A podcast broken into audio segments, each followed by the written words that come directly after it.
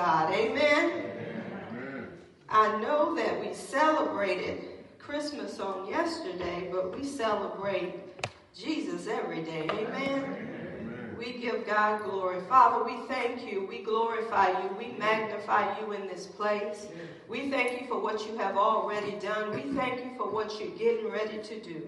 God, we thank you that your presence is here in this place. God. God, we thank you that now your presence is here, healing is here, deliverance is here, peace is here, love is here, joy is here. Everything that we need is here. And we receive it by faith on today. God, we thank you for your son, Jesus Christ, who shed his blood on the cross for our sins because you said without the shedding of blood, there is no remission of sin. So we thank you for the blood of Jesus. And we acknowledge on today that the blood covers us. The blood protects us. The blood healed us. The blood justified us. The blood made us righteous. The blood sanctified us. So we just thank you, God, for the blood of Jesus. And God, we thank you for the Holy Spirit for he is our comforter on today, on today. He is the one that walks alongside of us. He is the one that reveals unto us. He is the one that brings the word back to our remembrance. So, Holy Spirit, you are truly welcome in this place. And God, we thank you for unity in the body of Christ Amen. on today. Amen. We bind all division. We bind confusion. We lose peace in Jesus' name. We bind wandering mindsets right now in the name of Jesus. God, we have the mind of Christ. Let this mind be in us, which was also in Christ Jesus. And God, we thank you right now for peace being amongst us. And I say, peace, be still in Jesus' name. I bind every attack and every assignment that the enemy would even try to send out against us on today. In Jesus' name. God, I take authority over it right now in the name of Jesus. I pull down every stronghold, God, that would set itself up against us today in Jesus' name. For the weapons of our warfare are not carnal, but they're mighty through God for the pulling down of strongholds. And Father, I thank you that it's no longer us who live, but it is Christ who lives on the inside of us because we have been crucified with Christ. God, you shall get all the glory, yes. you shall get all the honor, and you shall get all the praise on today. In Jesus' name, amen, amen. Amen. We give God glory. If you would, turn your Bibles to a familiar passage that I believe everybody's familiar with, and you probably can quote it without going there. The passage is Proverbs 3, verse 5 and 6. Amen. Proverbs 3, verse 5 and 6, and we want to hear what God has to say unto us today because I believe that God always have a word for his people. Yes, he does. Because God knows what his people need outside of what we think we need. Amen. And one thing we got to remember is this word is what quickens us. This word is what brings life to us. And this is where the enemy does not want us to be. In Proverbs 3, verses um, 5 through verse 6, I'll read out the King James and then I'm going to read out the Amplified Bible. In Proverbs 3, verse 5, it says, Trust in the Lord with all thine heart, and lean not unto thy own understanding. In all thy ways acknowledge him, and he shall direct thy paths. Now, in the Amplified, it says, Lean on, trust in, and be confident in the Lord with all your heart and mind, and do not rely on your own insight or understanding. In all your ways, know, recognize, and acknowledge him, and he will direct and make straight and plain your paths. You may be seated. The word of life for the body of Christ today is that the Lord want to bring in here is what do you do when you don't know what to do? All right. What do you do when you don't know what to do? I believe we're in a time, and we have always been in this time, but we don't recognize these times until something, you know, come up or try to come upon us or come upon us. What do you do when you don't know what to do? And this is what the Lord had put before me. And when the Lord put that before me, the first thing that He said to me was, Trust God.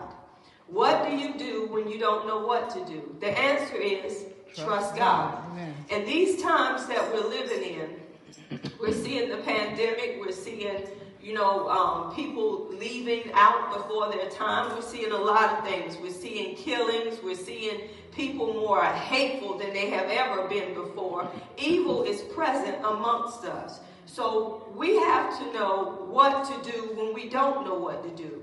When we don't know what to do, the first thing we do do is trust God. Amen. And some people cannot trust God in these trying times. Why? Because they have not gotten to know Him for who He is. Mm-hmm. So this is why God is saying, when He say trust in the Lord, He's given us the answer. Mm-hmm. He say trust in the Lord.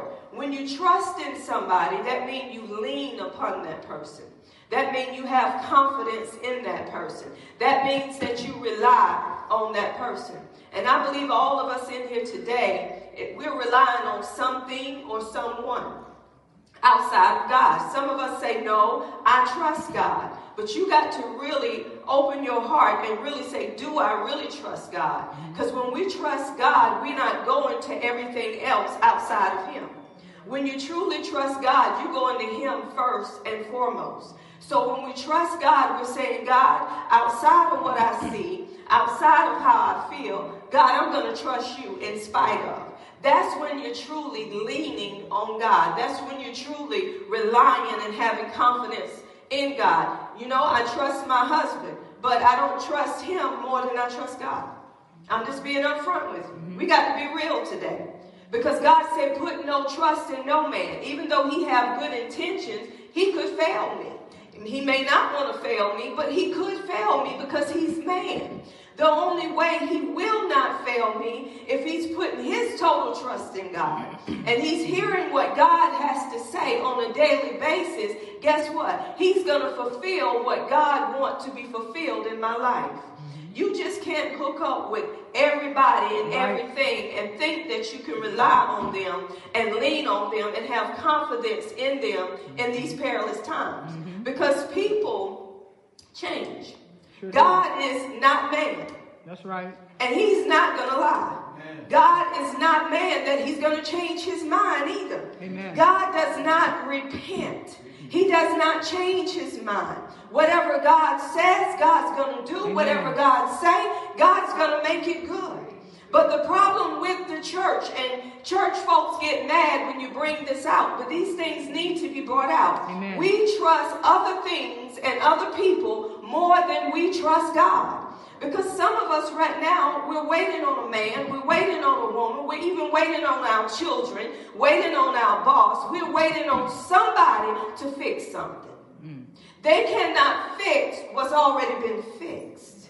See, you got to know what's already fixed. You got to know what's already done. Right. When you know what's already fixed and already done, you ain't looking for nobody to do it. And see, that's the problem with the church.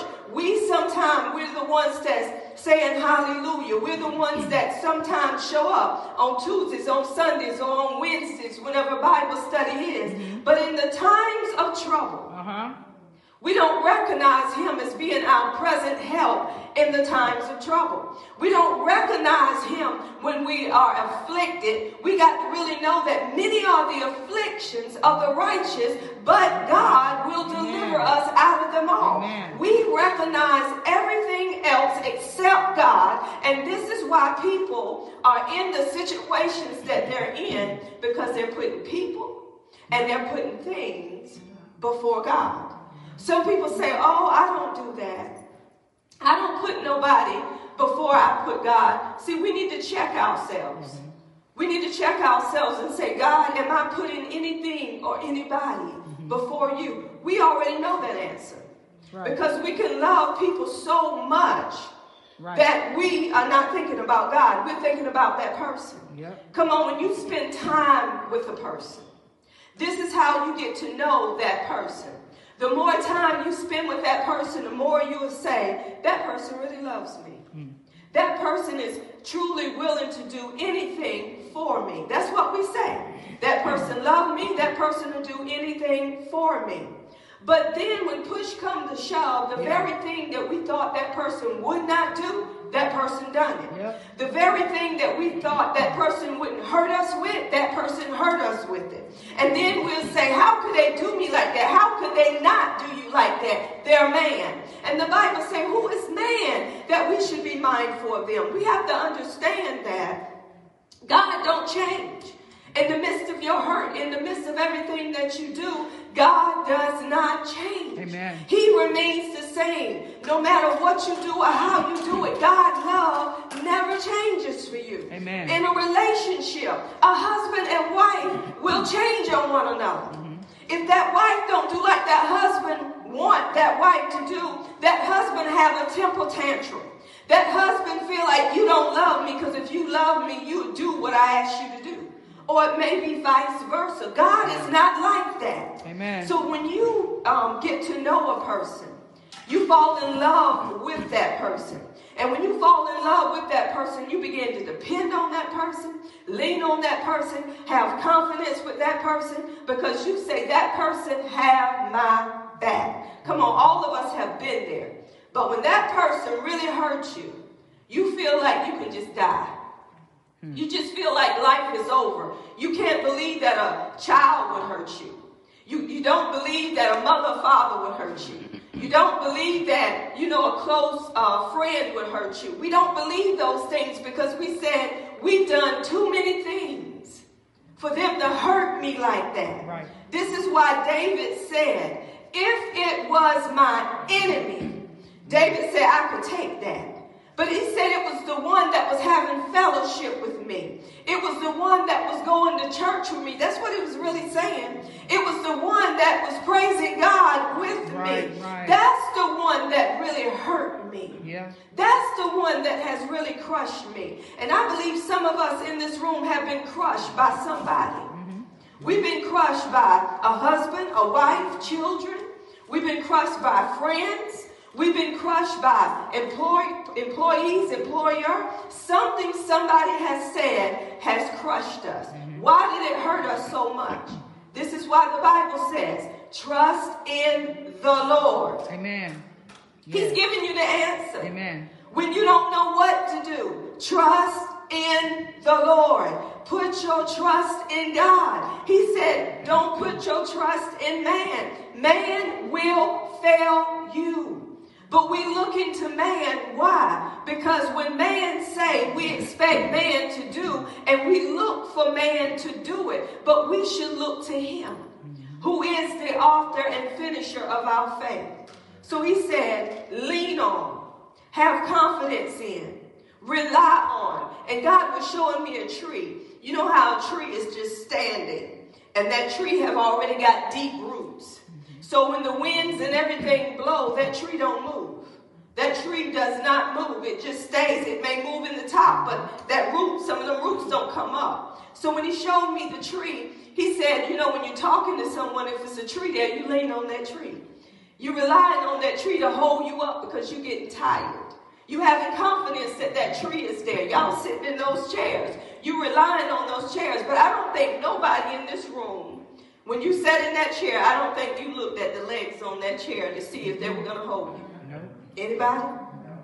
You just took a seat.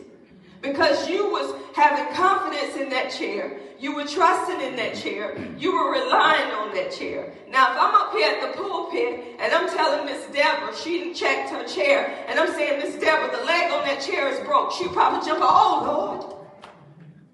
See, she lost confidence because she was told something. That's when we lose confidence in each other, when we're told something about someone. When you're told something that's so devastating about someone, you don't want to believe it. No, you don't. But you're saying, What did you say? And the more you listen to what they're saying, you begin to have faith in the words that they're producing out of their mouth. This is why we have to be careful what we hear. Because faith comes by hearing, and hearing comes by the word of God. So if anything is outside of the word of God, we don't supposed to take it in, y'all. That's true. Amen. But what do we do? We take it in because this is what man is saying. This is what man is believing to be true. Mm-hmm. And the more that man talk about it, it becomes truth. Right. It becomes real. You make that your reality. Yep. You didn't only hear it, now you're beginning to see it. Now you're beginning to feel it. Now you're beginning to taste it. And everywhere you go, you're talking about it because that's your reality. Mm-hmm. How many things are you talking about more than you're talking about God? This is the things that we need to really open up our hearts and say, God, whom am I putting on a pedestal? Whom am I honoring more than I'm honoring you? This is why the Lord said, when you don't know what to do, Mm-hmm. He said, trust me. Amen. But when God gave me that, I said, okay, God, it's easy for you to say to trust me, but God said it's more to just that trust. He said, if you don't know me, you can't trust me. See, being born again is one thing. Some people are saved because of being born again because they say I'm missing hell. It's more than just missing hell. It's about having heaven here on this earth. Even in living in these perilous times, even in living amongst this pandemic, God wants us to trust Him to the point of we're not afraid. Even though we know that it's here, we're not afraid of it. It should be afraid of us. Amen. Why? Because the same Yes. that raised Jesus from the dead is what quickens our mortal body. Amen. And when our mortal body becomes quickened, y'all, I'm here to tell you, there's life coming from that mortal body. Y'all don't know Amen. what I'm saying. Amen. Amen. And God has given us that life. God just didn't put us down here on earth just to live any kind of way. Mm-hmm. He got us down here on earth to for him to be glorified through us. For people to see him more than they're seeing us. And the more they see him, the more they want from him. But if we keep on magnifying man, making man bigger than we're making God, then that's who people are going to look to is man. I hear so many Christians, Christian folks. I ain't talking about the world because that's what I look for from the world. But I hear so many Christian folks talking more about this pandemic than they're talking about God. Right. Like people don't know. Yes, it's a pandemic. Words have power. There's life and death in the power of the tongue. And they that love it is going to eat the fruit, what? Thereof. Thereof. So the more you talk about a thing, the more you saturate the atmosphere with the thing you're talking about. I remember, I don't know how long ago it was, Apostle probably remember. God gave me a sermon dealing with your atmosphere. And what you speak in the atmosphere basically is what becomes reality. So you have to watch what you speaking because you saturate your atmosphere. Even in your home, if you have healing scriptures flowing through your home 24 7. Yes. I guarantee you when people come in your home, whatever ailment they got, they're going to be healed quick, fast, and in a hurry. Why? Because you saturated your atmosphere with healing. But if you're saturating your atmosphere 24 7 with lifetime, you're saturating it with the world. If you're going to sleep with lifetime, you're going to wake up with lifetime. All but right. if you go to sleep with the word of God, you're going to wake up quickened. You're going to wake up alive through the word of God. Amen. Whatever you begin to take upon yourself Yeah. Is what you're going to begin to be. And the enemy know this. He knows the atmosphere.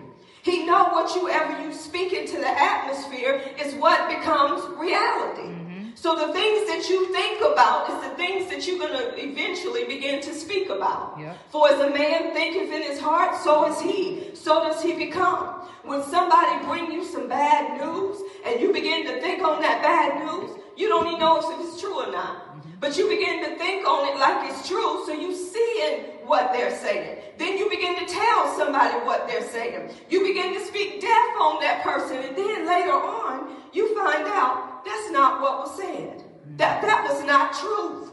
And that's why we got to kill everything that people are speaking outside of the truth. My grandfather would always say, take so. Mm-hmm. He would hear what they were saying. But he would always counteract what they said with the word of God. He said, Take so. This is what the word said. Even though he knew in the natural this is what was going on, he said, That natural ain't my natural. I live supernatural. Amen. So he would speak things that be not as though they were. But the first thing we do, we take bad news and we make it good news. Did y'all not know? Mm-hmm. People use bad news and think it's good. And this is why in these last days, people are going to say what's good is evil, what's evil is good.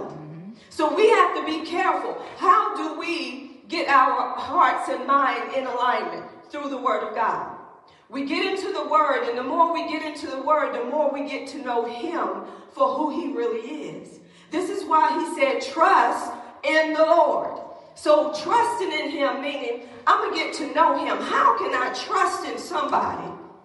I don't know. We got a lot of Christians, a lot of set apart people, a lot of people that say, I'm born again, but not trusting God. How do I know? Because when things happen, the first thing I hear is, what am I going to do? How am I going to get through this? How am I going to make it?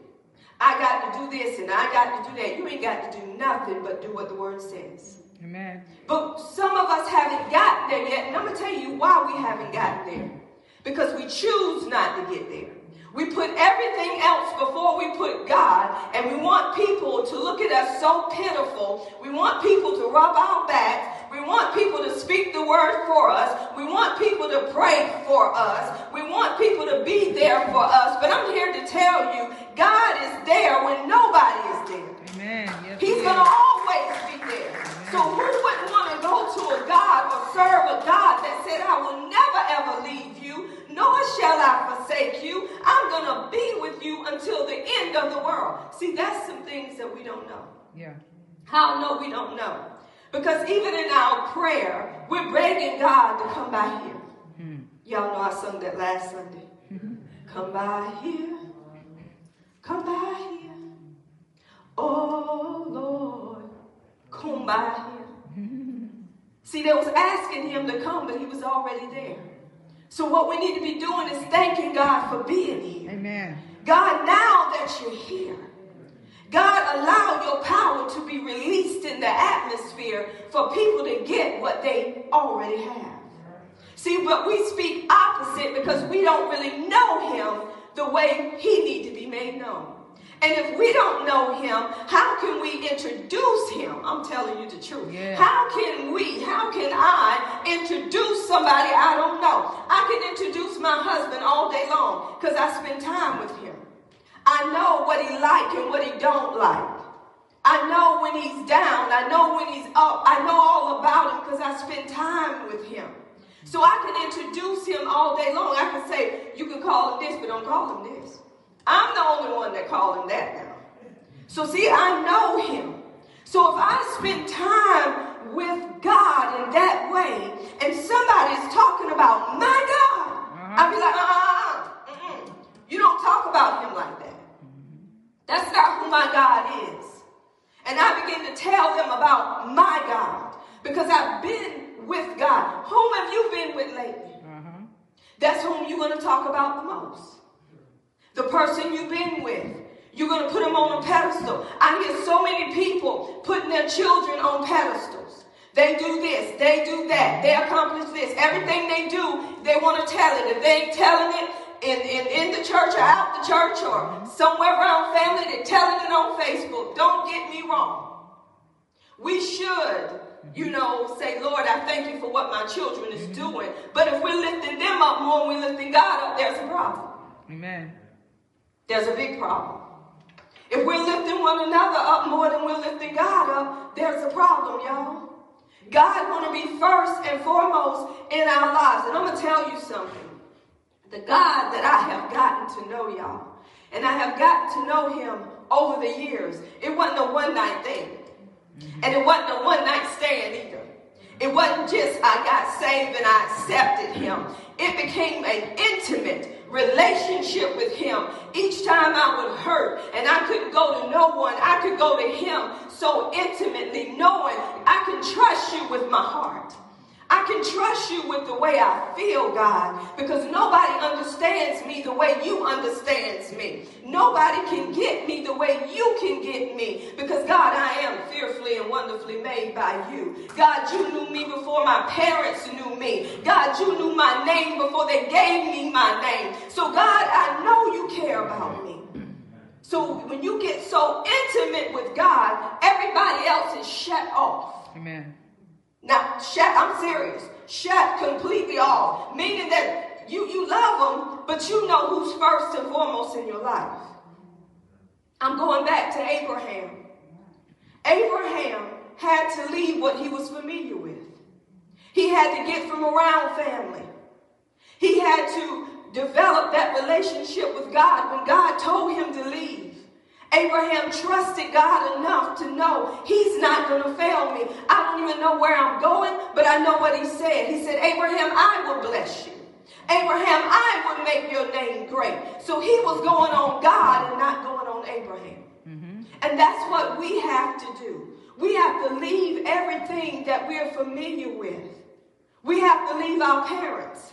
We have to leave our husbands, our wives, our children, and say, God, you got to be first place in my life. Why did God say this? Because when we put him first, even in the midst of tragedy, mm-hmm. we're going to go to him first and foremost. Amen. We're going to give him glory, honor, and praise. It's reminding me of my aunt when she lost her husband. When she lost her husband, she was giving God praise. She was just praising God. And some people would think that's weird. But that's where, that's where she was with God. But then when they had to tell about her son, she was still praising God. She was still giving God glory. And I remember she said, God had prepared me.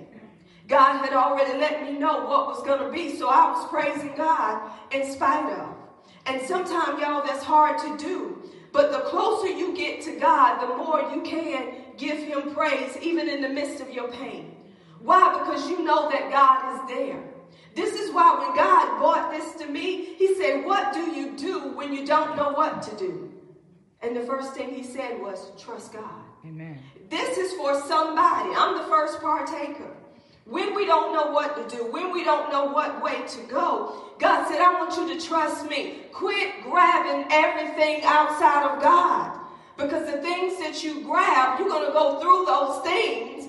You're going to go through it because you're not trusting God. But if you trust God, we won't go through some things that we um, should go through. Mm-hmm. And when we look back at this verse, it said, lean on, trust in, and be confident in the Lord. I'm going to the next part.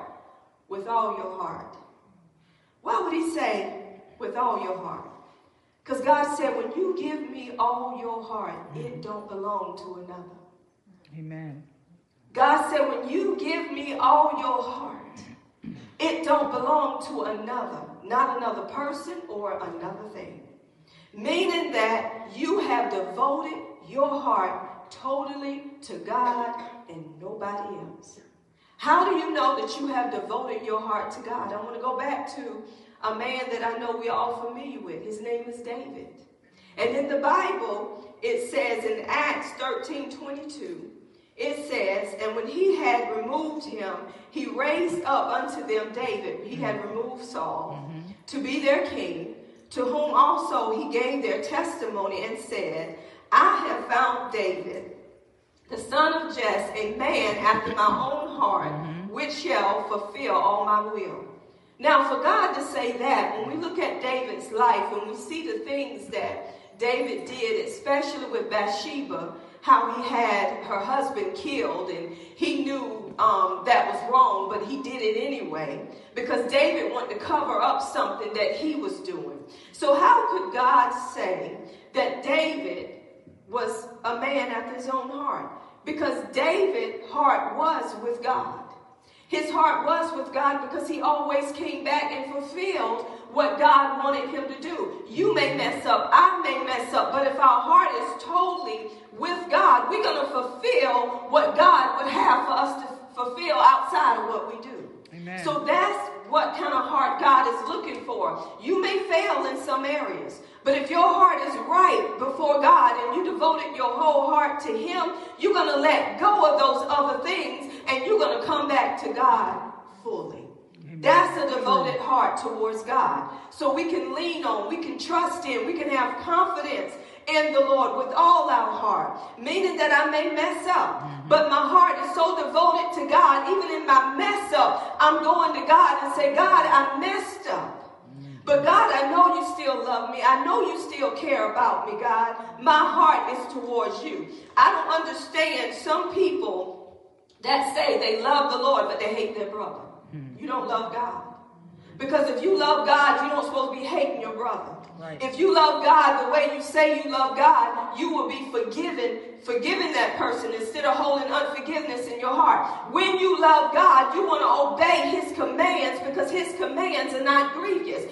When I say I love God, I don't hold grudges. Amen. When I say I love God, I go to my brother and my sister and I let them know what's in between us. Come on, that's the love of God. Amen. See, Abraham, he devoted his life to God. He gave his heart to God. How do I know? Because when there was strife in between his herdsmen and Lot's herdsmen, he said, if you go left, I'll go right. If you go right, I'll go left. He said, we are brethren. There should not be no strife between us. Right. So Abraham had a heart for God that he wanted to do right according to God. What's wrong with the church? The church heart is not devoted to God. Mm-hmm. Because when the church heart is devoted to God, we don't have to tell people what to do or how to do it, when to be here, when not to be here. We're so devoted to Him, we want to be here even when nobody is here. Amen. That's it. Come on, we're going to talk about the heart now. Amen. We don't just give up just because he said or she said. When we're devoted towards God, it don't matter what nobody say except what God has already said. Amen. I don't believe no person in here would give up their homes, would give up their jobs because of what somebody said. Or because of how you feel when your heart is devoted to God it's because you're trusting in Him. You're leaning in, on Him. You have confidence in Him. You're relying in Him. That's why He said, trust in the Lord with all that thine heart. Mm-hmm. Not only with all thine heart, but with thy mind. Mm-hmm. If you're giving Him your heart, He got your mind. So we look at David in 1 Chronicles 28 9, expanded Bible. Let's hear what David said to Solomon. First Chronicles 28, chapter 28, verse 9. And you, my son Solomon, accept, acknowledge, know the God of your fathers. Look what David told him. He said, You got to get to know the God of your fathers. So that means he got to develop a relationship with him. He had to begin to get intimate with the Lord. Serve him completely and willingly with your whole heart and a willing mind and spirit. Because the Lord knows what's in everyone's mind, searches every heart. He understands everything you think, every desire, motive, and thought. If you go to Him for help, seek Him, you will get an answer. You will find Him, or He will let you find Him. But if you turn away from, abandon, forsake Him, He will leave, you, reject you forever. Mm-hmm.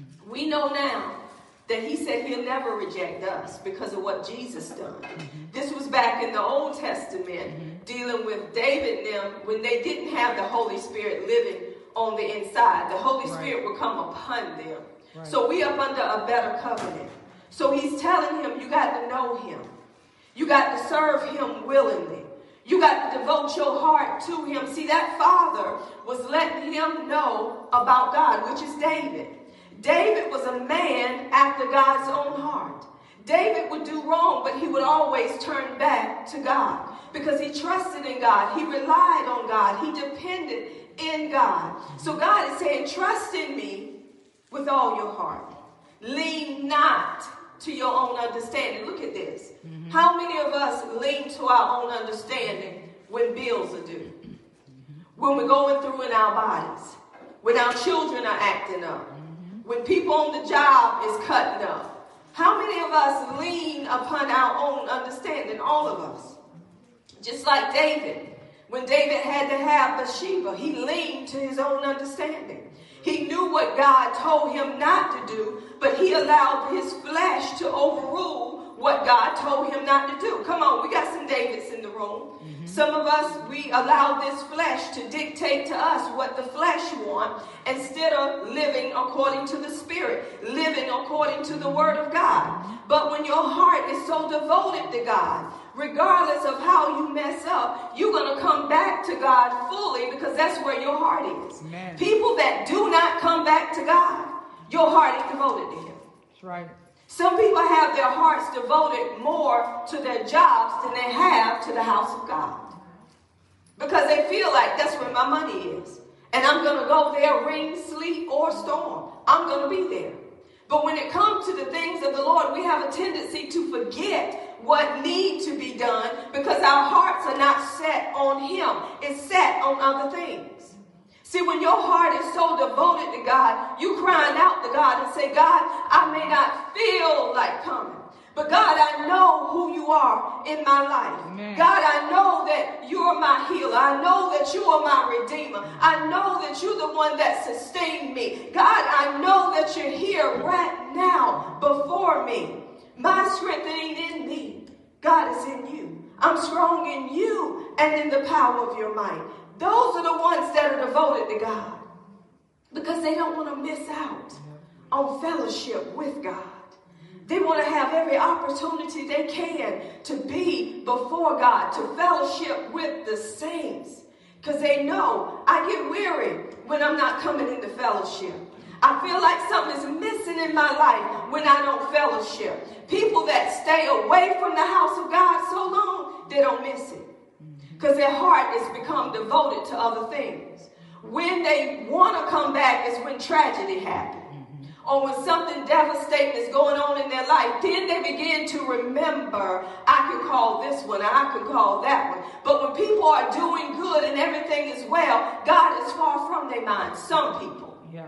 Not all. Not all. Some people. So this is why we have to not wait to trust God. And you know what? God has given us what we need to trust Him, y'all. It's already in us. God has given us faith. He has given us his faith. And this is why when we go into the word of God and we begin to speak it, then life is coming in and out of us. Why? Because we're believing in what the word is saying because we have the faith of God already in us. Amen. The enemy does not want you to get into the word of God because he don't want you to know God for truly who he for who he is. So the more you stay out the word of God, guess who you get to know more? Hmm. Satan. You get to know that what the world is doing more than what mm-hmm. God has already done. That's Satan's plan. Right. Satan want to be exalted. He want to be lifted up. So when you see yourself always want to be exalted, always want to be lifted up, see who you serving. God wants us to humble ourselves up under his mighty hand, and then he will exalt us in due season. But if you're looking for people to put you on a pedestal, you know you're not serving God the way you need to serve him. You know your heart is not totally devoted to God. If you're looking for people to love you, you don't know the love of God. If you're looking for people to accept you, you don't know you already been accepted in the beloved. You already been adopted by him. So anything that you're looking for, you really don't know God because you already have. He said, I have already blessed you with all spiritual blessings in heavenly places in Christ Jesus. Everything you need, I have already blessed you with it. Come on, what man is going to do that? Amen. No man can do what God can do. So that's why we have to turn to Him up under every circumstance. This is why He said, lean not to your insight. Lean not to your understanding. Why? Because the way we understand some folk is according to the world. We see according to as the world sees. Some people say, well, you're in this world, but I'm not of it. Amen. Come on, let's get it right. Amen. I'm in it, but I'm not of it, and I don't do what it does. Amen. So if you know you're in it, you're in it, but you don't do what the world does. You live according to the kingdom of heaven. You're supposed to bring the kingdom here on earth. This is why he says, Seek ye first the kingdom of God and his righteousness, his way of doing things, and all of these things shall be added unto you. Come on, when I start seeking God, when I start turning my face, it reminds me of Hezekiah. When Hezekiah got the news to set his house in order because he was going to die, because he was sick unto death, mm-hmm. Hezekiah knew the Lord. He had a relationship with God to turn his face towards the wall. And he began to cry out to God. He began to tell God everything that he'd done for God. Yes, 15 years was added to his life. Yeah. See, he trusted God. He did. But where Hezekiah messed up at, after he got healed, he was so excited that he was healed, he went and showed them everything that was in the temple and they took it. Come on, we do the same thing. We cry out to God. Well, God, if you heal me, I got news for you. He's already healed you. Well, God, if you deliver me, God, if you pay my bills, God has already done that. You just got to grab hold of what He's already done. So when it get done, oh my goodness, we tend to forget God. We go back and do the same thing. Well, Lord, if you take this pain away, God, I'll live for you. God already know some people are telling a lie, a right out lie. But when He do it, they go back to the same thing they have always went back to. Why? because that's their pattern. If you were not in the Word of God before, you're not going to get into the Word of God afterward because that's not your desire. He said, if you delight yourself in me, I will give you the desires of your heart. But you got to delight yourself in God. You have to take the time. Come on, we got 24 hours in a day. And within those 24 hours, God should be somewhere in that day. Amen. He should be when we get up. We should be before him when we get up. We should be before him in, in noonday. We should be before him at night. Why? Because we know that God is the one that takes care of us. We know at the end of the day, no matter what goes on, God loves us. Amen. True. There's another verse of scripture that deals with trust, and I love this one. Listen at Psalms 37, verse 5.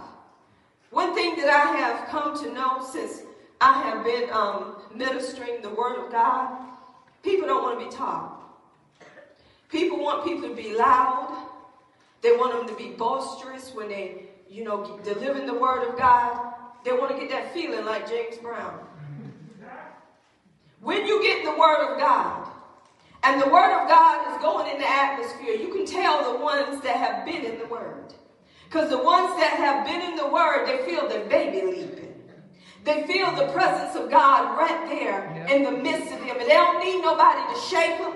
They don't need nobody to be running down the aisles. They don't need all that. They're hearing what God has to say. Amen. They're hearkening unto the voice of God. They don't need nobody to shake them or move them because guess what? The word has already done that.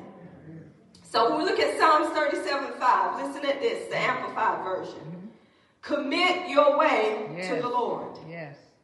You hear that? Commit your way to the Lord. That means roll and repose each care of your load on Him. When you commit something to somebody, you're saying, I can't carry this. God, I'm giving this to you. God, I'm rolling it over to you. It's like a camel when he's carrying a load on his back. When that camel get ready to drop that load, he bows. And he allow, allow that load to roll over off of him. So God said when we trust him, we commit our loads. We commit and roll things over to him because we trust in him with all our heart. Then he goes on to say, trust, lean on, rely on, and be confident also in him. And guess what? He will bring it to pass. Amen. So when we commit our way unto the Lord, trusting also in him, leaning on him, having confidence in him, the Bible said he will bring it to pass. Why am I saying he would bring it to pass? It's because we're trying to make something happen outside of God. God has everybody's life in this room already written. God have every second, every minute, every hour. He has everything already written. What's going to happen in this day? Y'all got to really understand. God already know. He's an all-knowing God. So if God already know, why wouldn't I want to go to a God that already know? That's why you have to wake up early and you have to get before him and you have to say, God, I don't know what this day is going to bring. But God, you already know what it's going to bring. So, God, I'm coming before you. So, if there's anything that I need to prepare myself for today, God, I'm trusting you, knowing that you're going to let me know what to do and how to do it in this day. And then you begin to quote verses. I'm committing my way unto you, God. I'm trusting also in you, knowing that you're going to bring it to pass. I'm trusting in you with all my heart. I'm leaning not to my own understanding. God, I'm going to acknowledge you in all my ways. Because I know you're going to direct my paths. You're going to order my steps. So, God, I'm coming to you because I know you're my God. I know that I can trust you, God. So, God, what is it that you would have for me to do today? God makes, might say, study to be quiet. That's it. Mm-hmm. Okay. If that's what you're saying, I may not understand it then, but I ask him. So let's say I go about my day, and all of a sudden someone come up upon me, and they begin to debate about this pandemic. They begin to debate, did you get the shot? Do you have your shot? And God says, study to be quiet. Gotcha. Mm-hmm. Gotcha. That ain't nothing to debate over. We debate on whether somebody got something and whether somebody don't. That's not God. What we need to be doing is bringing in the gospel, mm-hmm. the good news of the kingdom. Things that we debate on, we shouldn't be debating on. What people do is their business. What business is it of ours? Mm-hmm. Because you're looking at man whether or not you live or die because they don't have the hmm. shot. What foolishness is that? Man didn't bring you in this world, but man can take you out. Mm-hmm. As Brother Willie say, true that. Mm-hmm. See, y'all don't know. It's a setup. And if you ain't before God, you ain't going to know what's set up right in front of you. The enemy want us to come against each other because of shots, because of presidents, mm-hmm. because of all of these things that the world is doing. You're in it, but you're not of it. And whatever you speak need to be according to God, not according to what they're saying. Amen. This is why the churches are against each other. The enemy know a divided house will not stand. But if we're standing on the word of God outside of what the world is doing, we're going to stand. Amen. Glory. We're going to prevail. The truth will prevail. That's why you have to take the time. Some of us be rushing out, glad to go to work, glad to get the check, but you ain't sought God with nothing. You just going about, then you then you wonder why the people all up in your face and you cussing them out because you didn't prepare your heart. All right now. The Bible said that Rehoboam did evil because he didn't prepare his heart before the Lord. Yep. When you don't prepare your heart, make your heart ready before him. Come on, evil is present. The devil knows that your heart is the core of you. It's the center of you. This is where the word of God takes root is in your heart. This is why we guard our heart with all diligence for out of it are the issues of life. You don't let any and everybody take your heart because they will trample it. Yep. And they'll leave you in a low place where the enemy can bring evil in. This is why we have to guard our heart. Amen. So we're committing things unto him. We're giving God all of our heart. But then God told me this.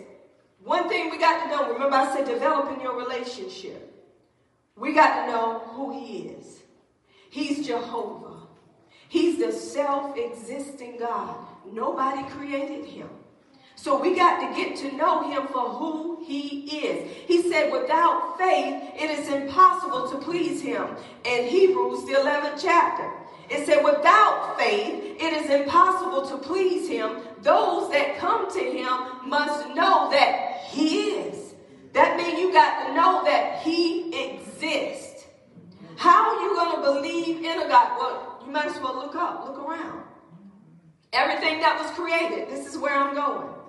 In the beginning, God created mm-hmm. the heaven and the earth. It did not say man. That's right.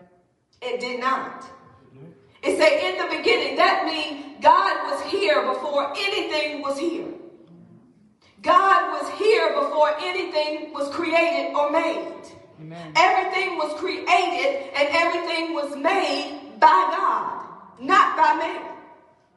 So see, this is why I can trust God. Y'all got to catch this. God created everything. Go back with me to Genesis. Yes. Glory. In the beginning, God created what? The heavens and the earth. Who did it? God. God. Elohim. He's the creator. Create means he took nothing and brought something into existence. It, nothing did exist. Mm-hmm. There was nothing there. It said in the beginning, Elohim. He was here before anything was here. He said he created the heaven and the earth. And look, and the earth was without form. There was nothing there. Nothing there. Nothing there. I want y'all to catch this. Nothing there. It was empty. It was wasteland. It was void. There was nothing there. It was empty and it was dark. And darkness, it goes on to say, and darkness was upon the face of the deep. Look at here. God took nothing and he brought something into existence. That's what create me. So I want you to grab hold to this. This was God. This was Elohim. This was not man. Man going to the moon, thinking that they're doing something. Guess what? God created everything. It's not going to be created again. They cannot recreate what God has. Amen. Come on, I want, I want to light. God, let illumination. Let revelation come on right now in the name of Jesus. Father, give all of us. Thank you for the spirit of wisdom and revelation knowledge of you. Amen. Thank you that the eyes of our understanding right now is being enlightened, that we may know what is the hope of your calling and what are the riches of your glory, of your inheritance in the saints, and what is the exceeding greatness of your power towards yes. us who believe, according to the working of your mighty power which you wrought in Christ when you raised him from the dead and you set him above every yes. principality, every dominion, every might. You set him above that, and we are sitting with him. Come on, somebody. So that means that it was God who did this, not man. Y'all, y'all ain't getting it. So if God did this and not man, why are we going to man instead of to God? Preach the word. Come on. Why we keep going to man instead of God and taking what man is saying outside of what God has already said? It's because we trust man.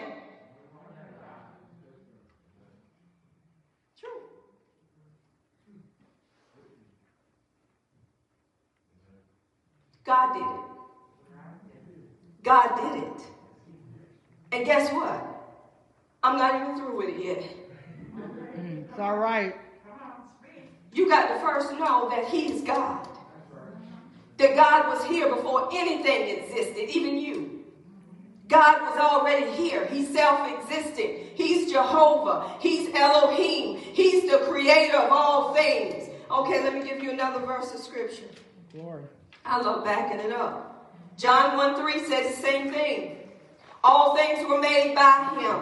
And without him was not anything made that was made. Did anybody catch that? Yeah. All things was made by him, and without him there was nothing made that was made. All things were made by him, and without him there's nothing made that was made. Only thing man do is try to put something together that don't last, because God is the ultimate creator. Amen. Let's talk about Humpty Dumpty. All right. Come on, y'all. They use Humpty Dumpty in school for a reason. Humpty Dumpty. Hmm. Sat on the wall. Y'all see how big Humpty Dumpty was? Mm-hmm. He know he shouldn't have sat on that wall big as he was. now he know he should not have been on that wall. Humpty Dumpty was a big man from what I learned in school, from the pictures I saw. Humpty Dumpty. Sat on the wall. Humpty Dumpty. Had a great fall. Then it said, all the king horses, and all the king men, could not put Humpty together again. all the king Horses, and all the king men, could not. put Humpty together again. Somebody say, but God. But God, God can raise the dead. yes, we can. Yes, He can. He can do it, y'all, if we let Him. Amen. Did y'all not know that? If we let Him. The problem is, people, we're not letting Him because we don't feel like He knows what He's doing. It's true. We have to ask somebody else. God is telling you something, but then we got to go ask somebody else. Come on, I've been there. God will tell me to trust him, but I pick up the phone and call a prophet. Look, I'm going through this right here, and um, I just now a true prophet is going to tell you the same thing God said. Now I'm going through something right now, and I, I just don't know how I'm gonna make it. And can you pray for me? See, I'm, I'm manipulating too. Because I want to, yeah, you know, I believe God, but everybody needs somebody to touch and agree with them, right? So the first thing they say is, trust God. That's a true prophet. Because they're only telling me what God has already said. So when you truly trust God and you're at the place where you don't have to call nobody, you really trusting God. Amen. God will have people to call you. God will have people to call you and tell you exactly what He said, just to give you confirmation of what He said. Amen. That's why we have to be before God to really truly hear what God is saying. So God said, The earth, it was void, it was empty, there was nothing there. Darkness was upon the face of the deep. Can you imagine everything so dark and the waters and everything is just raging, just raging, just coming, and you can't see nothing? Nothing is there. But then it said the Spirit Spirit. of God was hoovering, was broiling. Guess what the Spirit doing now? He's hoovering. Why is he hoo- hoovering? Because when I'm speaking the word of God, the Spirit is releasing the power of God Amen. into the atmosphere to manifest the presence of God. Amen. Amen. So the Spirit was right there. He was brooding. He was hoovering. That's why the enemy don't want you to know about the Father, the Son, and the Holy Spirit. He don't want you to know about the Father's role, the Son role, and the Holy Spirit role. He don't want you to know that you got all three of them living and residing on the inside of you. But you have the Holy Spirit. So when you go to Him and say, Holy Spirit, I don't know what to do. Holy Spirit is checking with Jesus. Jesus is there with the Father. The Father releases His Spirit, All and it gets right there for you to know what to speak and how to speak. Amen. But we're not taking the time because we get lazy and we want to pop everything we can pop to get rid of what we're going through. My mind is wet. Let me pop some. I'm talking. You still gonna be wet when you wake up.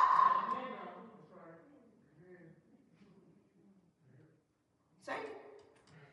But you don't want to deal with it, so that's your way of dealing with life. And we're Christians. How can we show somebody Jesus when we ain't trusting? I'm back to trust. When we're not trusting Him ourselves. When I was going through years ago, y'all heard this sermon. You let go of it, It'll let go of you. it'll let go of you. Yes, Lord. Every morning I was getting up questioning God. God, I can't do this no more, God. God, where you at? Every morning. So one morning, um, see, God knew my heart. He knew my heart was devoted towards Him, but He knew it was something in the way that was blocking Him from getting to me where I needed to be in Him. But I didn't give, give up, getting up every morning, getting in the same chair, you know, giving him glory, giving him praise. And I would talk to God all the time about my situation. And finally, God said, if you let go of it, hmm. It'll let go of you. I said, wait a minute, God, what are you talking about? I'm speaking the word over this thing. He said, no, you telling me about it. You're babysitting it. He said, leave it out of it. And begin to thank me for what I have already done because of it. Uh-huh. I'm like, wow, God. So I had to begin to repent. And I said, God, forgive me for putting it before you. Mm-hmm. Because when I got to God, all I talked about was it. That's why the word of God say, you speak to that mountain. You tell that mountain where that mountain need to go. Whatever mountain is in our lives, we got to speak to that mountain. And even with speaking to that mountain, sometimes we still feel the mountain. But we don't go on what we feel, we go on what the Word of God has said. Everything we need is in the Word. We can't go on feeling. That's right. Come on, your body may not feel right, but that don't mean you're not healed. Come on, your body is going to be screaming out, but that don't mean you're not healed. Healing has already been provided over 2,000 years ago. He said healing is already in you, so even though your knee, your back, your head, you still feel the pain, that does not say you're not healed. Amen. Now you got to speak to it. You got to tell your body what you want it to do. All right. Not saying, oh. You got to say, body, you're healed. Because the word says you're healed. Now you're going to get up and you're going to be what the word says you're going to be outside of how you feel. Because the Bible says the law of the spirit of life that's in Christ Jesus have freed me from the law of sin and death. I am no longer up under the law of sin and death. I have a quickening spirit in me that brings me life, that quickens my mortal body. Body, you're going to be quickened in the name of Jesus. Amen. Glory. And the more you speak to your body, you won't be double minded. Amen. You won't be like the wave of the sea tossed to and fro like a windshield wiper. Uh-huh. Your body gonna know when you speak healing, it's gonna be healed. Why? Because you ain't like a windshield wiper. We confuse our bodies. Right. The body don't know what to do. But when we keep giving the body the word of God, as soon as you speak the word, it ain't gonna take five days for the pain to leave. It's gonna leave instantly. Amen. Because the body knows now what the word says. Yep. Because it's coming from your spirit. Amen. You spirit, you soul, your body. Everything you need is in your spirit. But it got to get to the body. The soul is the blocking point. Your mind, your will, and your emotions, whatever you set your mind on, that's what you're going to get. Amen. He said, set your mind on things above. Yes. and not on things of this earth. Where is your mind? Amen. When we think about the pandemic 24 7, that's what we're looking for the pandemic. But when we're thinking about Jesus and all that He's done for us, when we're thinking about His goodness, when we're thinking about His mercy, when we're thinking about His loving kindness, even when I wasn't lovable, He loved me. Amen. Come on, when we're thinking about these things, we can live in a dying world and we can get through anything that's coming at us. You know why? Because we trust Him. We're relying. We're depending on Him and Him alone.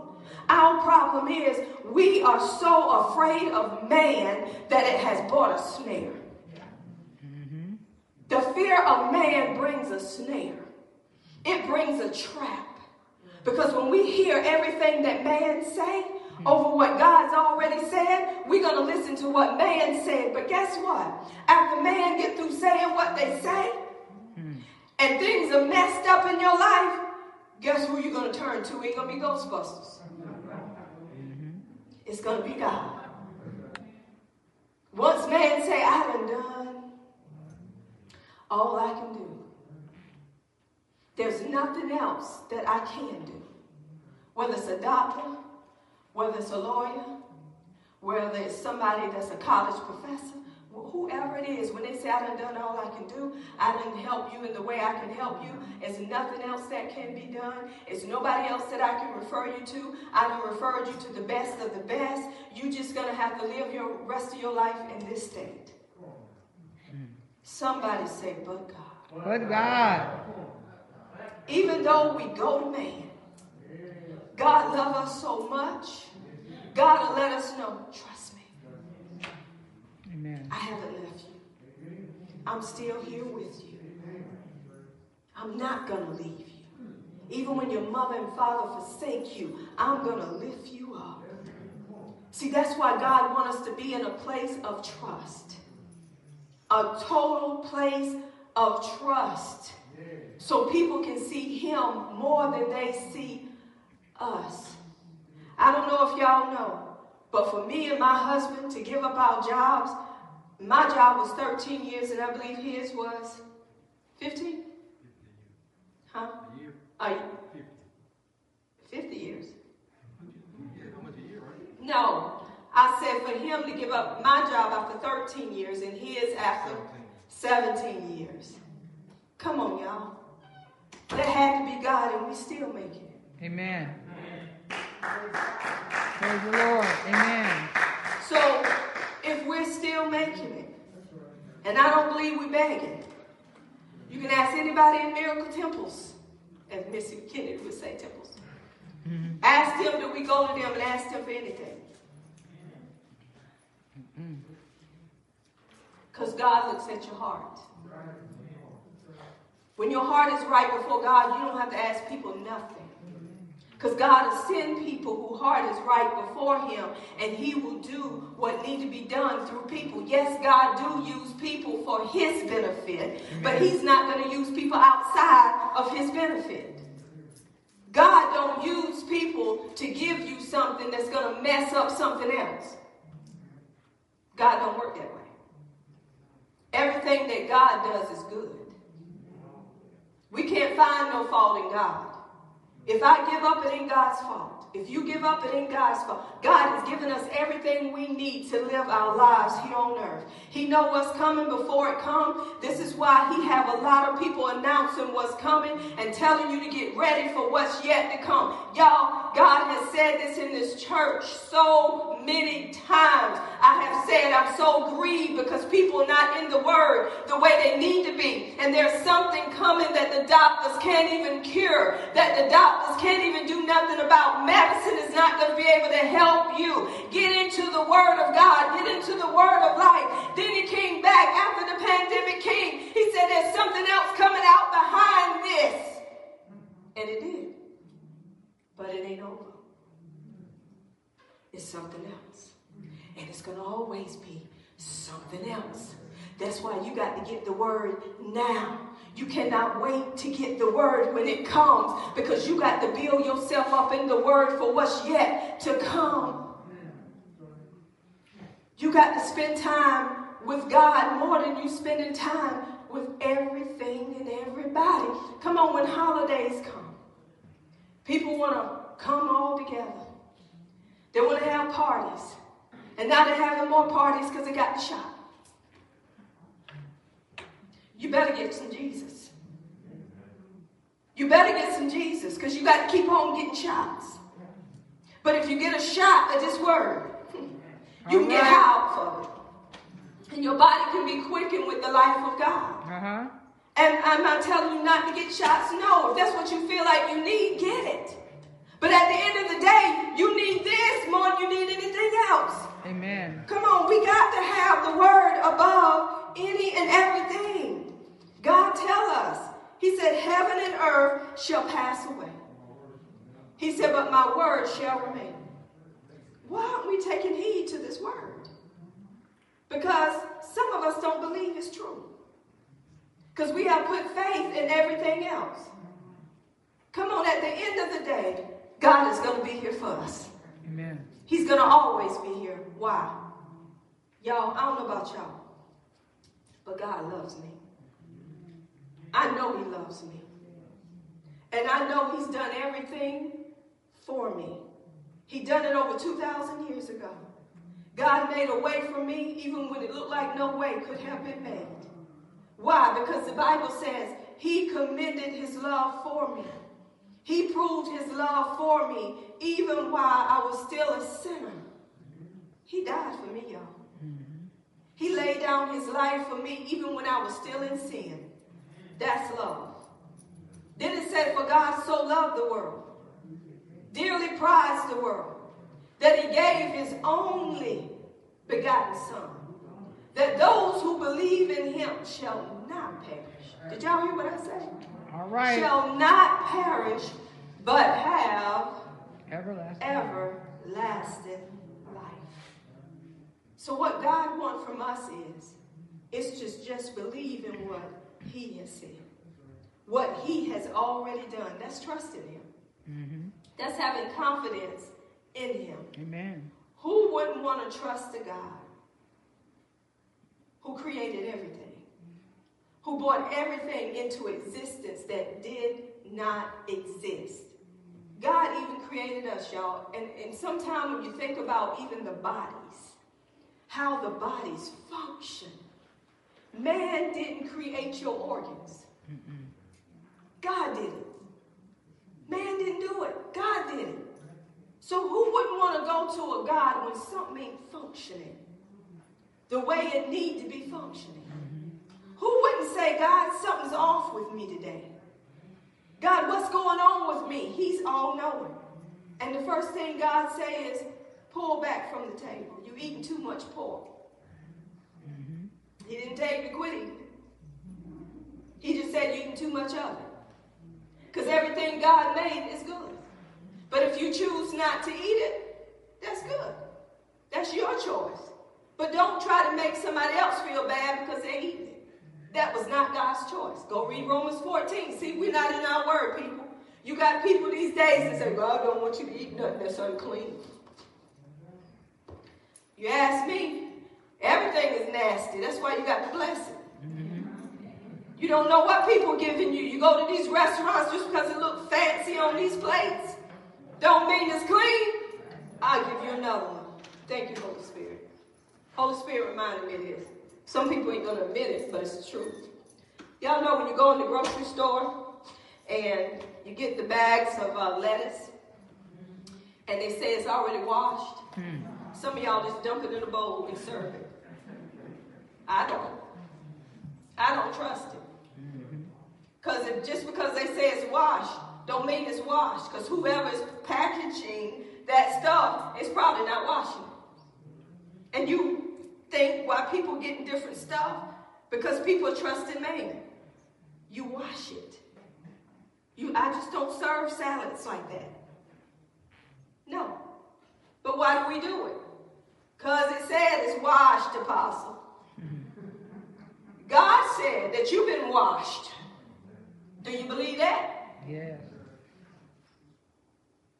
Nope. Everything that God said, people don't take it to heart. But everything that man put on the box that said make you healthy, you take it. But when God said, My son, Hmm.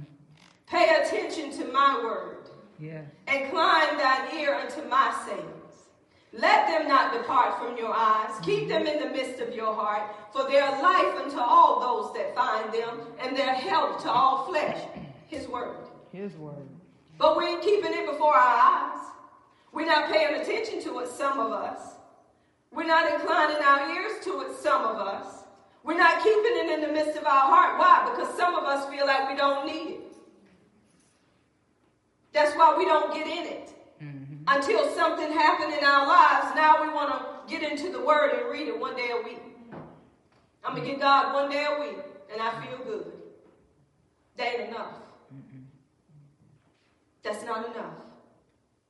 Anything that our jobs tell us to do, to learn about, we want to make sure we learn it well so we won't get fired. That's right. When it comes to the Word of God, the Word of God got to get deep rooted on the inside of us. So when things come, that's what's coming out of us. Out of the abundance of the heart, the mouth speaks. In closing, this is my first closing. First one. Okay. Mhm. I'm counting. First closing. Might be two more. But I want to share this with you. I talked about knowing God and how we need to know God, how we need to spend time with God, how we need to recognize Him for who He is. When you look at Exodus and how God was preparing Moses to bring the people out of bondage, and how Moses had to go to Pharaoh, And Moses had to tell Pharaoh about his God. Now, Pharaoh's reply was in Exodus 5, verse 2. And Pharaoh said, Who is the Lord? That I should obey his voice to let Israel go. I know not the Lord, neither will I let Israel go. Come on now. Hmm. Pharaoh plainly told him, Who is the Lord? That I should obey his voice. I don't know him. Some of us are in that same place. That saved folk, born again folks, really don't know God. We know of him, but do we really have an intimate relationship with him? Because we should know him by his names. When things come up in our lives, we should say, Oh, yes, he is a healer. He's Jehovah Rapha. Oh, yes, he is a banner. Come on. He's Jehovah Nisi. Oh, yes, he is a provider. He's Jehovah Jireh. Not just saying the names, but knowing what he done in your life. Amen. You can say, I know him for myself. Because I've been in situations that it wasn't man that did it. It was God that did it. Because God turned man's heart towards me. When man said no, God used man to say yes. So it was God. So Pharaoh didn't know him. Then the Lord began to show me this king. See, even kings go through, but when they go through and know God, when they go through, they can get through. There was a king which was Jehoshaphat. Y'all know all about Jehoshaphat. Jehoshaphat found out there was three armies coming up against him. He got the news back. Tell me God won't share with you what's coming up against you. Yep. God's going to let you know it's coming. So Jehoshaphat, what he did, fear did come. But Jehoshaphat began to seek the Lord. Yes. He began to ask of the Lord what need to be done. Now, one thing that Jehoshaphat did that I like, y'all, I want to go here. Go to Second Chronicles, the 20th chapter. Second Chronicles, the 20th chapter. This is what Jehoshaphat did. It said he seeked the Lord. That means that he was inquiring, inquiring of the Lord. He was asking the Lord.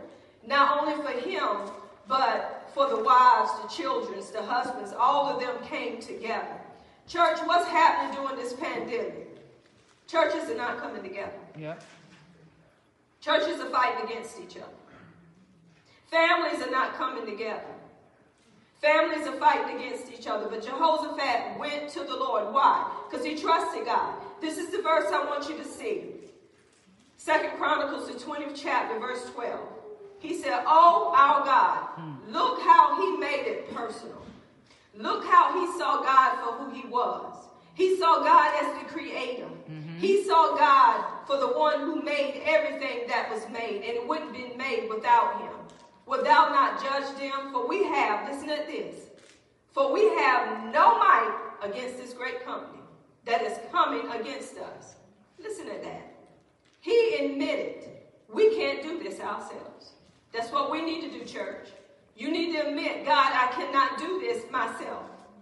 He said, Neither know we what to do. Come on, let's be honest. Lord, I don't know what to do. But the biggest thing that we need to be doing is what He said. But our eyes are upon Thee.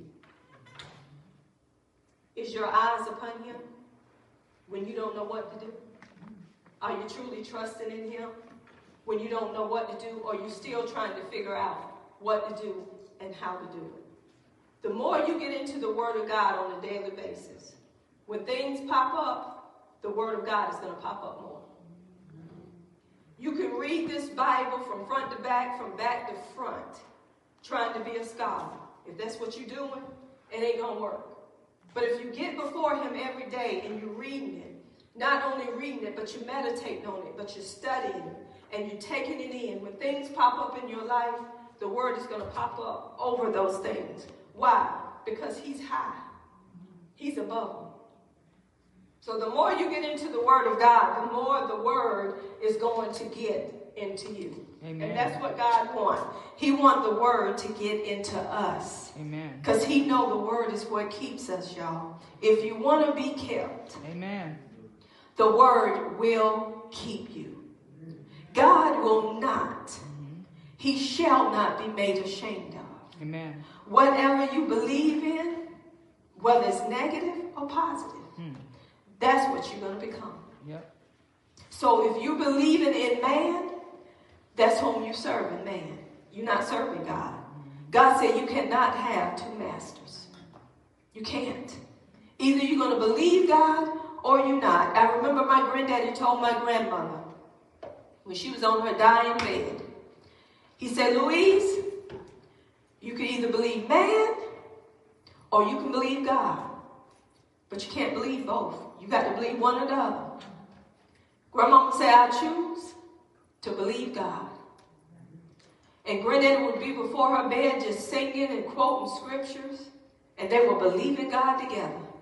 And my grandmother come off that deathbed Amen. because she made a choice. You got to make a choice. You cannot straddle the fence. No. Either you're going to trust him or you're not. God's still going to love you because he's, he's a loving God. But whatever God does is for his glory, not man. God gets all the glory, not man. And even man will say, I didn't do this. This had to be God. That's when you know that it's God and not man. Amen. Our dependency, church, in these trying times has to be on God and God alone. We had, um, the Lord had me to set a table. I never forget this.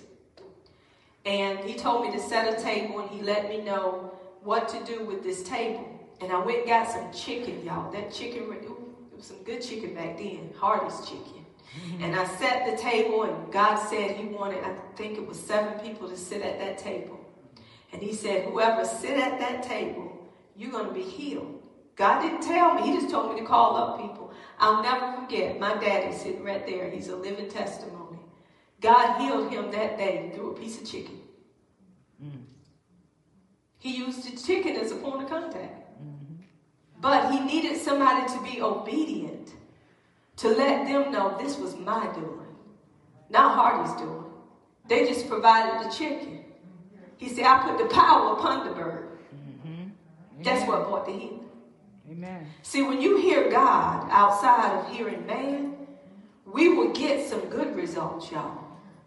So the more we stay in this word, we're getting life from the word of God and it's quickening our mortal body. Stay off the phone with naysayers. Stay off the phone with people that always want to talk about the news. Stay off the phone with people that always want to bring you gossip and not bringing you good news about Jesus. Stay off the phone Amen. because it gets you riled up and then you miss what the devil's trying to throw in your house. That's right. And this is what I have learned to say in some conversations. And how does that benefit you? All right. Mm-hmm. There's no answer for it. So that tells me how is that going to benefit you knowing if they got locked up or not? Are you going to go to jail and serve time for it? Mm. I don't think so. Are you going to pay that bond? I don't think so. So how do it benefit us putting the person's name all over the United States? Let's take this to the nations. Amen. Come on, let's be news reporters, y'all. Every time we open our mouth, let's tell them about the goodness of Jesus. Amen. Let's tell them what Jesus done. And it's already done. And the only thing they got to do is grab hold to what he's already done. And God will manifest himself. Yes, He will. But we have to believe. Amen. Amen. Say, neighbor, Neighbor, trust trust in the Lord in the Lord. with all your heart. All your heart. Lean not, Lean not, lean not to your own insight, to your own insight, to your own understanding. your own understanding. Acknowledge him. Acknowledge him Acknowledge in all your ways, all your ways, and he, and He, God, God, will direct will direct your path. your path. Come on and give him a hand clap. of praise. Is God. He's worthy and worthy and worthy to be praised. There is no other God like Jehovah. He is just so, so, so good. He's good all the time. And y'all, I just love him and I know he loves me. And I know what concerns me concerns him. Even before I get concerned, the Lord has already answered. When I call on him, he'll answer me. And he'll show me great and mighty things that I don't know. And that's why I love to hear him say, Why are you worried about something you can't fix? Mm-hmm. That I have already fixed. Then I'm like, God, that's easy for you to say. Mm-hmm. But if you trust in him, you can say, Okay, God, you know better than I know. And then you just begin to praise him. Amen. And praise begin to tear down the walls Yes. That's already built up. Because let me tell you something, being on this pulpit, several times I want to throw in the towel. I want to say, Lord, I know you called me to this. But Lord, it gets frustrating. When you see you pouring out and you're pouring out and you're pouring out and you don't see change. When you see the people doing the same thing in their hearts, it's just not towards you, it's towards other things when you got to do when they supposed to be doing. But that's when the Lord began to minister. Regardless of what they do or what they don't do, you do what I called you to do. Amen. And that's when I give him praise. And that's what we're supposed to do. Regardless of who come after the holidays, we keep it moving. Mm-hmm. We keep doing what God tell us to do, regardless of who's here and who's not here. Because when we begin to depend on man, things change with man. People do go on vacation, y'all. They do. People do need to go on vacation to get their minds right. But like Daddy said, if you're going on vacation and you're taking that same mind with you, you might as well stay home. True that. That's the truth. I'm taking a vacation. I just need a few days to get myself together. And You come back worse than you were before. Because you wanted that vacation to be your God. Amen. God is good, y'all. All the time. And this beautiful lady here sitting beside Miss Stacy.